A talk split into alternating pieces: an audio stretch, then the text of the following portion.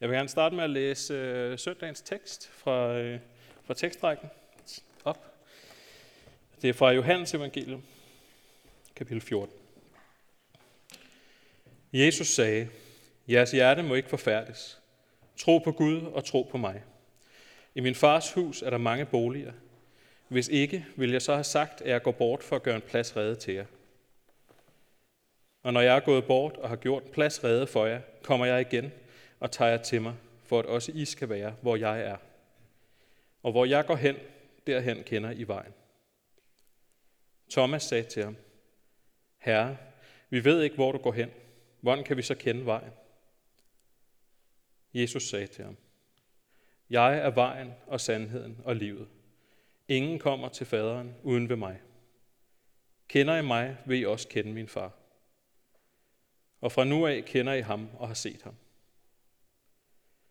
Philip sagde til ham, Herre, vis os faderen, og det er nok for os. Jesus sagde til ham, Så lang tid har jeg været hos jer, og du kender mig ikke, Philip. Den, der har set mig, har set faderen.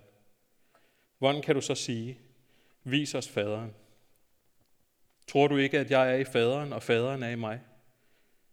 De ord, jeg siger til jer, taler jeg ikke af mig selv, men faderen, som bliver i mig, gør sine gerninger. Tro mig, at jeg er i faderen, og faderen er i mig. Og hvis ikke, så tro på grund af selve gerningerne.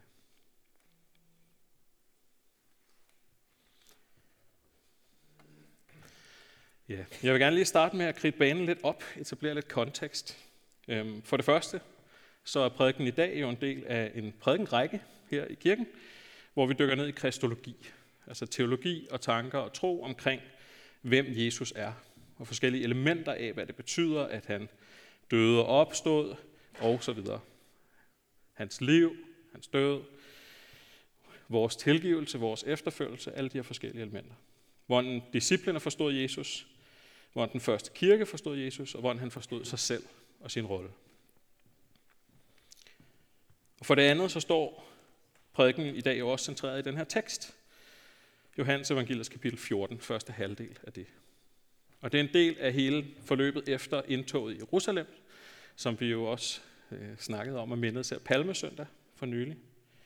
Og Jesus han er ved begyndelsen på enden. Øhm, han er gået i gang med hele det her drama i slutningen af sit treårige virke, som inkluderer både hans retssag, hans ydmygelser, den sidste nadver, hans smerte og død, og senere hans genopstandelse. Og i Johannes' gengivelse af hele det her forløb, der er der hele vejen igennem, i faktisk hele den anden halvdel af Johannes' øh, evangelium, øhm, der er der i Jesu ord og undervisning og handlinger over for sine nærmeste sådan en fornemmelse af alvor, øh, fordi tiden er knap.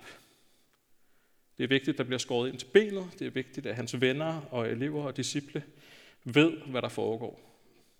Hvad det centrale er, hvad Jesus er for en. Og at de i hvert fald har fat i kernen af, hvad han er her for. Eller i hvert fald nok til, at de selv kan gå videre med det. Og blive ved med at udvikle et fuldere billede af, hvad virkeligheden er og hvem Gud er. Og i teksten til i dag, der rammer den her alvor tidsnød også for alvor disciplene. Herre, vi ved ikke, hvor du går hen. Hvordan kan vi kende vejen? Vis os faderen. Nå lige at gøre det, inden du går. Vi ved ikke, hvor vi skal hen. Vi ved ikke, hvor vi har hjemme. Giv os en rutevejledning, et pejlemærke, et eller andet. Jeg kan også godt selv mærke, når jeg læser teksten, den her sådan snigende angst for adskillelsen, for at være efterladt tilbage. Frygten for at stå uden at vide, hvor jeg er, eller hvem jeg er, for ikke at kunne finde vej. Og jeg kan også mærke det, der er på spil hos Jesus. Hey, hold fokus, øjnene på målet. Jeg skal lige, skal lige hjem. Jeg skal lige have den, øh, have den afsluttet. Men alligevel så tager Jesus sig også tid til at tale ro og trøst ind i den her ængstelighed og uro hos disciplene. Jeres hjerte må ikke forfærdes. Tro på Gud og tro på mig. I min fars hus er der mange boliger. Der er en plads i Guds hjerte til os. Der er rum og frihed og noget. Der er et sted, hvor vi hører hjemme. Hvor vi kommer fra, har vores udgangspunkt. I min fars hus er der mange boliger. Der er rum i Guds hjerte til disciplene og til os. Der er et sted, hvor vi hører hjemme. Men lige at vende tilbage til den uro der. Altså noget af det, der kan få mig mest ud af balance overhovedet i mit eget liv, det handler rigtig meget om retning. Retningen fremad. En helt uforholdsmæssig del af mine bekymringer og ængstelser, de kommer af beslutninger, jeg skal tage, eller har taget, og kan komme i tvivl om. Og det kan være helt fra de store ting. Er det den rigtige uddannelse, eller det rigtige job, jeg har taget, eller helt ned til, altså var det den rigtige beslutning, jeg ikke at tage ud i aften, eller altså helt små daglige ting. Og særligt efter jeg blev plejefar, som jo er det, jeg faktisk laver de fleste af mine timer, øh, og samtidig også første gang, jeg har stået i den her sådan forældrerolle, så spørger tvivlen om beslutningerne rigtig meget. Beslutninger om regler derhjemme, planlægning, rammerne for mit eget og for Ales liv. Det kan føles som om, de har helt uforholdsmæssigt store konsekvenser. Og når Ali nu også er en teenager, så er der også masser af pres for at ændre min valg. Så de får heller ikke lov til bare at ligge der selv, hvis jeg kunne finde ud af det. Og i sådan en situation, så kunne det jo være rigtig rart, hvis jeg for altid bare kunne udlicitere mine beslutninger og rammesætningen til nogle andre. Til kommunen, eller til en smart børneopdragelsesbog, eller til vel som, hvem som helst i virkeligheden, som ikke er mig. Og det er der i hvert fald en fristelse til at lade gode råd og støtte overtage ansvaret for mine beslutninger. Frem for at de gør det, de skal, som er bare at afstive mig i min egen opgave. Og jeg tror måske i virkeligheden også, den her udlicitering, at det er det, disciplen har været vant til ret længe, der hvor vi møder dem i teksten i dag. I tre år, så har de gået med Jesus.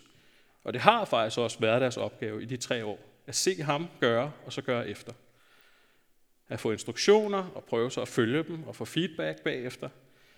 De har ligesom været lærlinge i Jesu værksted. Og det er også bare det, disciple betyder. Altså det er mesterlærer, ligesom man vil have i et håndværksværksted nu. Men nu begynder der ligesom at lure en anden virkelighed ude i horisonten. En virkelighed, hvor de selv bliver nødt til at afkode de situationer, de er i. Og tage beslutninger ud fra de ting, de har lært. De værdier, de har fået med, og ud fra den Jesus, de kender. Og det er heller ikke meningen, at vi skal være alene. Det kristne kald er relationelt. Og Jesus har lovet os, at han er med. Og det er også noget, vi snakker en del om her i menigheden. Og det, at det kristne kald er relationelt, det betyder blandt andet, at det handler om at se til Gud, se til Jesus, og lade den relation og nåden i den relation bære. At han har gjort det essentielt. Og det betyder også at se til ham som forbillede, vi kan følge efter, og som giver os nogle konkrete svar på, hvordan et godt liv ser ud. Men det betyder også, at det kristne liv leves i nogle ægte møder med andre virkelige mennesker – på godt og ondt. Og det betyder, at svaret på vores udfordringer også kommer i en dialog med andre, med os selv, med Gud. Ikke en let facitliste. Og det kræver af os, at vi kan tage ansvar for at turde prøve at se, hvordan den Jesus, som vi kender, belyser, hvad der er det næste rigtige skridt. Når disciplene spørger, hvad alverden de skal gøre i teksten til i dag, hvad retningen er fremad, så siger Jesus, jeg er vejen. Det er befriende, og det er åbent, og det er skræmmende. Jeg er vejen. Og det er også nærmest det samme svar, når Philip så spørger bagefter, bare vis os faderen i det mindste, inden du går. Vis os i det mindste Gud, inden du forsvinder. Vis os vores store far, hvor vi kommer fra, hvor vi hører hjemme, hvem han er, hvem vi er. Og den, der har set mig, har set faderen, svarer Jesus så. Jeg er vejen, jeg er sandheden, jeg er livet. Og allerede bare jeg er, så ligger det hele og gemmer sig. Så med de ord, så trækker Jesus en tråd helt tilbage til en af de allerførste selvåbenbaringer i det gamle testamente. Gud, der møder Jesus i den brændende tornebusk. Hvor Moses spørger Gud, hvem er du? Jeg er den, jeg er. Eller oversat anderledes, jeg er, at jeg er. Guds eget navn, som i jødisk tradition ikke engang må udtales, tages i munden, som er YHWH. Det betyder simpelthen det. Jeg er. Så Jesus peger igen, når Philip stiller det her andet spørgsmål på sig selv. Se her, det her det er svar. Og det er igen både befriende og frustrerende. Dejligt nemt, svarede altid Jesus. Det er godt trick, som et hvert søndagsskolebarn, der har glemt at høre efter, hurtigt forlært. Men hvad det svar betyder i praksis, det kan straks være svært. Og Jesus ord i teksten i dag giver simpelthen ikke lov til at lave et eller andet system, der kan forklare os, hvem Gud er. Et sæt regler, en nem facitliste, en definition. Svaret er at se på Jesus som en af hans venner, en af hans elever. Se på hans liv. Se på, hvad han har lært dig. Se på hans eksempel, hans offer. Hans kærlighed, hans omsorg, hans ikkevold, hans værdighed. Og så slås med, hvad det siger om Gud. Og kæmp med de ting i dig selv, som måske ikke kan rumme det. Med de ting, som måske nogle gange godt kunne bruge en lidt anden slags Gud. Eller en anden slags dig eller mig. Og Jesus insisterer på at holde hele det kristne liv, tilværelsen i den her relationelle zone. Og selv sådan helt før undervisning og ord og alt det her, så selve den dybeste hemmelighed i kristendom, at Gud blev menneske i Jesus Kristus, det er der, ordet kommer fra. Den her fulde identifikation, at Gud har oplevet summen af et menneskeliv, glæder, sorger, smerter, død og til sidst genopstandelse. Det viser også det samme. Gud skaber, opretholder, ønsker, genopretter relation. Gud søger os, rækker ud til os og kalder på os og drager os ind. Så både gåden og svaret, det er Jesus. Jesus Kristus. Gud inkarneret hos os. Det er nøglen. Men samtidig så står vi også, ligesom disciplene i dagens tekst, og skal finde ud af, hvad gør vi uden en Jesus i kød og blod, lige ved hånden. Hvor skal vi finde ham, så vi kan kigge efter de her pejlemærker, den her retning og identitet. Og der kan jeg godt kigge, lige at kigge lidt tilbage til nogen, der har tænkt lidt før mig selv. Der var en, øh, en underviser på teologi, der engang sagde til mig, at uanset hvad man gerne vil finde frem til i teologi, så er der nogle andre, der har tænkt det før, og de har ofte tænkt det bedre end en selv. Så det handler bare om at lede. Øhm, så, så der har jeg kigget tilbage til et, et langt og også lidt kringlet citat fra bogen Vanskeligheder af en meget gammel kirkefar, som hedder Maximus Bekenderen. Så jeg må lige prøve at hænge lidt på, men bare rulle. Vi snakker også lidt øh, om det i en komprimeret form bagefter. Men her kommer det. Ordet samler sig og bliver læme. Dette kan først og fremmest forstås på den måde, at det med sit komme i kødet har nedladt sig til at samle sig for at tage bolig i et læme, og for med vores menneskelige sprog og med lignelser og undervise os i kundskaben om hellige og skjulte ting. En kundskab, som er hinsides alle sprog. Det kan også forstås på den måde, at det er kærlighed til os på mystisk vis skjuler sig i skabningernes åndelige natur, som i lige så mange bogstaver og at det her er til stede fuldt ud og med hele sin fylde. I alle forskellige ting skjuler sig den, som er en og evigt den samme. I alle sammensatte ting skjuler sig den, som er enkel og usammensat. I alle de ting, som har haft deres begyndelse en dag, skjuler sig den, som ikke har nogen begyndelse. I det synlige skjuler sig den usynlige. Og i det håndgribelige skjuler sig den, som er uhåndgribelig. Og det kan endelig forstås på den måde, at det er kærlighed til os mennesker, som er langsomme i opfattelsen, har nedladt sig til at udtrykke sig i skriftens bogstavelser, bogstaver, stavelser og lyde, for at få os til at følge det og forene os i ånden. Så altså, hvis vi skal finde Gud som inkarneret, den Gud, som Jesus Kristus viser os, så er der mange steder, vi kan lede. Og Maximus anbefaler altså i den her omgang tre af dem. For det første, Jesu eget liv. Beretningerne om Jesu liv, evangelierne. Der kan vi høre, hvad han sagde, hvordan han underviste, høre hans lignelser. Og vi kan også se eksempler på, hvordan han møder mennesker, hvordan han levede sit liv. Vi kan lære af det, vi kan følge ham i hans død, og vi kan tage imod nåden og herligheden fra hans opstandelse. Og så er der for det andet det, som mange af de gamle, og også Torsten her i kirken, ofte har kaldt naturens bog over for Bibelens bog. At Gud gemmer sig i det skabte. i andre mennesker, i det smukke og storslåede, i kærligheden, skønheden, i det sande og det gode. Og han er også nær i det svære og det brudte og det hårde. Og i andres liv, i de møder, vi har. Og for det tredje, så er der hele Guds folks historie. Skrifterne i resten af Bibelen, kirkens fortsatte tradition og teologi og historie, og de samtaler, vi har i menigheden nu. Og alle de her tre steder, og også flere til, det er steder, vi kan lede efter Kristus.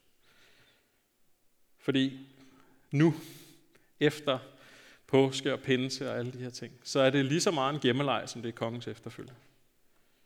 Og det tror jeg måske også lidt er meningen.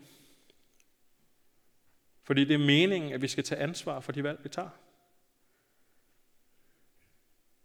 Det er meningen, at vi skal tage ansvar for den, den Gud, vi leder efter. Hvad det er, vi leder med. Og måske også måden, vi leder på. For vi er Guds børn, men det er, vi er også voksne mennesker, og det er meningen, at vi skal vokse i modenhed. Det er ikke meningen, at vi skal finde et nemt regelsæt, en simpel instruktionsbog.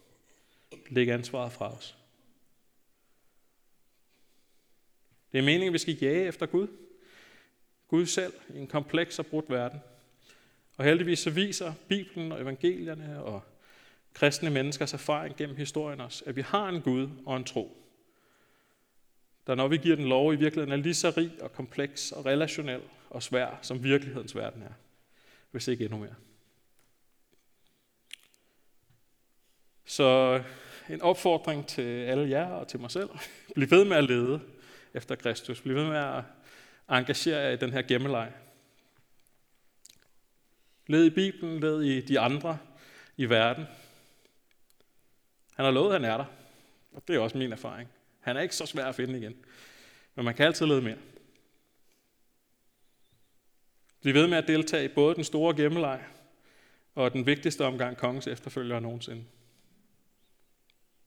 Og der var alligevel også et eller andet med, at hvis ikke I tager imod Guds rige som et lille barn, så kommer I slet ikke ind. Vejen vi går, det er Kristus. Guds ansigt, det er Kristus. Og det er svært at forstå. Og det er okay. Jeg vil gerne slutte af med en bøn. Så øh, lad os bede. Kristus, vores bror, Gud, vores far. Hjælp os til at have mod til at lede efter dig, og ikke bare lede efter ro og svar. Hjælp os til at møde dig i den anden, til at se dybere end det brudte og det sårede i verden. Tak, at du er til stede, både der, hvor verden er smuk og storslået, og tak også, at du drager nær, hvor dit rige endnu ikke er vundet frem, hvor din vilje endnu ikke sker. Tak, at du inviterer os med i at forvandle verden og se os selv forvandlet. Vi beder for vores by, for vores land, for vores verden. Så lige nu beder vi også for alle de flygtninge, som fordrives fra deres hjem, både i den aktuelle krig i Ukraine og også særligt i de uanede mennesker, i mængder af mennesker, som stadig lider i efterdønningerne af årtiers krig i Mellemøsten. Hjælp du dem, og hjælp os med at kunne hjælpe, hvor vi kan. Amen.